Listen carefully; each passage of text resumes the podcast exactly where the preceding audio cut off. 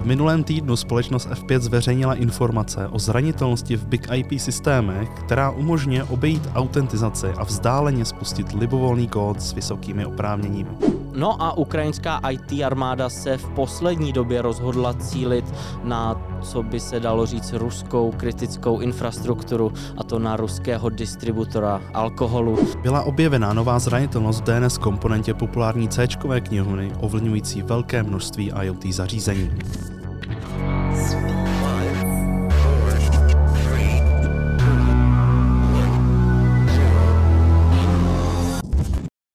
Hezký den, dámy a pánové. Mé jméno je Stanislav Novotný, se mnou je tu můj kolega Milan Habersetl. Dobrý den. A my vás vítáme u další epizody, ale v Security Castu. No a začneme rychlým přehledem dění eh, událostí eh, spojených s ruskou invazí na Ukrajinu.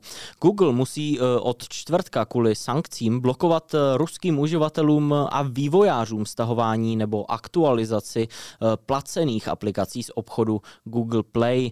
Ruští vývojáři mohou tak pouze publikovat a aktualizovat bezplatné aplikace a uživatelé si je tedy z toho obchodu Google Play následně mohou stahovat. Společnost Google už 10.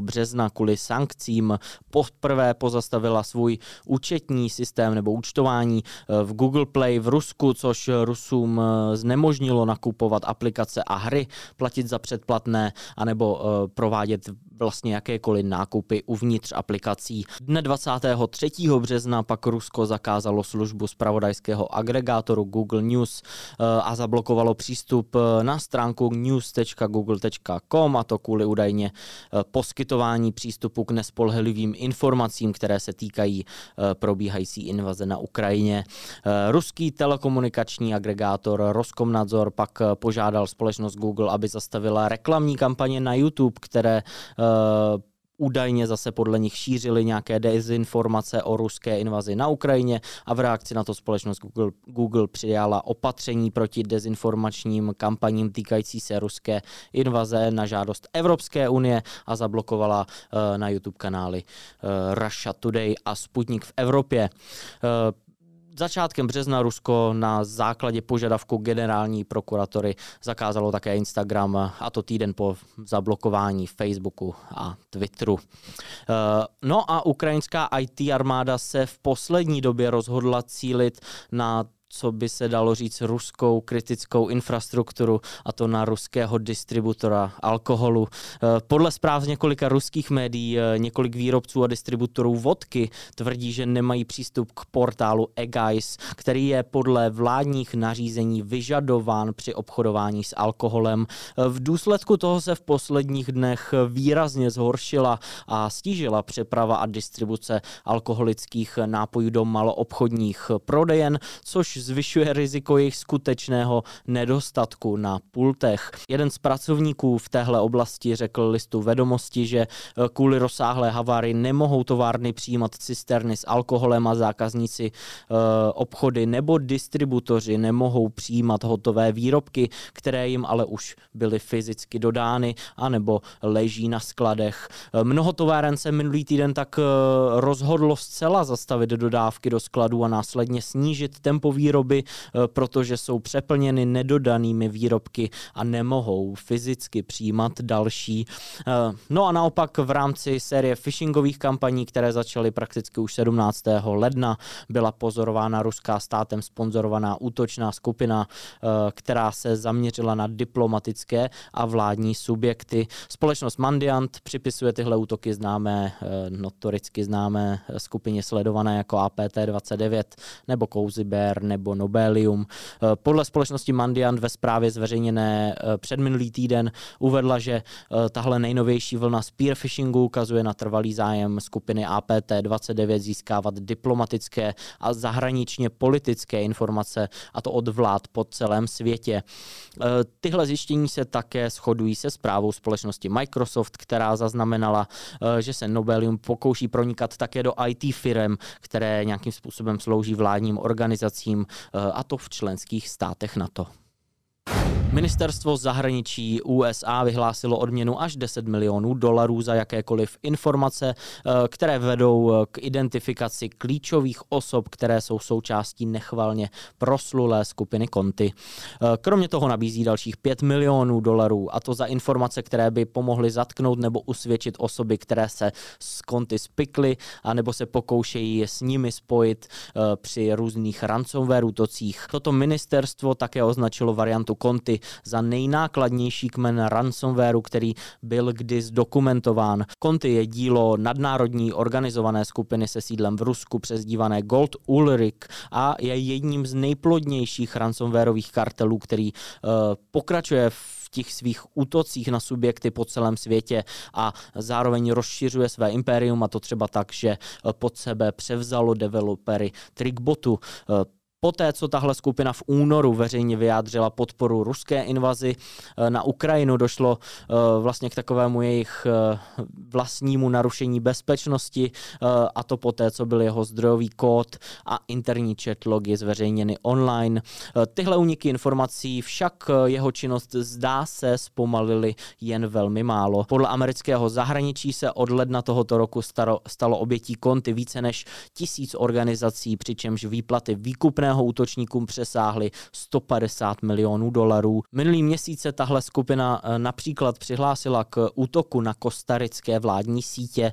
Eh, není to ale poprvé, co eh, americká vláda nabízí tyhle odměny v rámci nějakého toho svého úsilí narušit nadnárodní organizovaný zločin v kyberprostoru. Můžeme si například připomenout listopad minulého roku, kdy americká vláda nabídla podobné finanční odměny za nalezení zločineckých skupin skupin nebo za informace o nich, eh, a to skupin jako je Darkside nebo Revil, které byly součástí útoků na společnosti Colonial Pipeline a Cassia.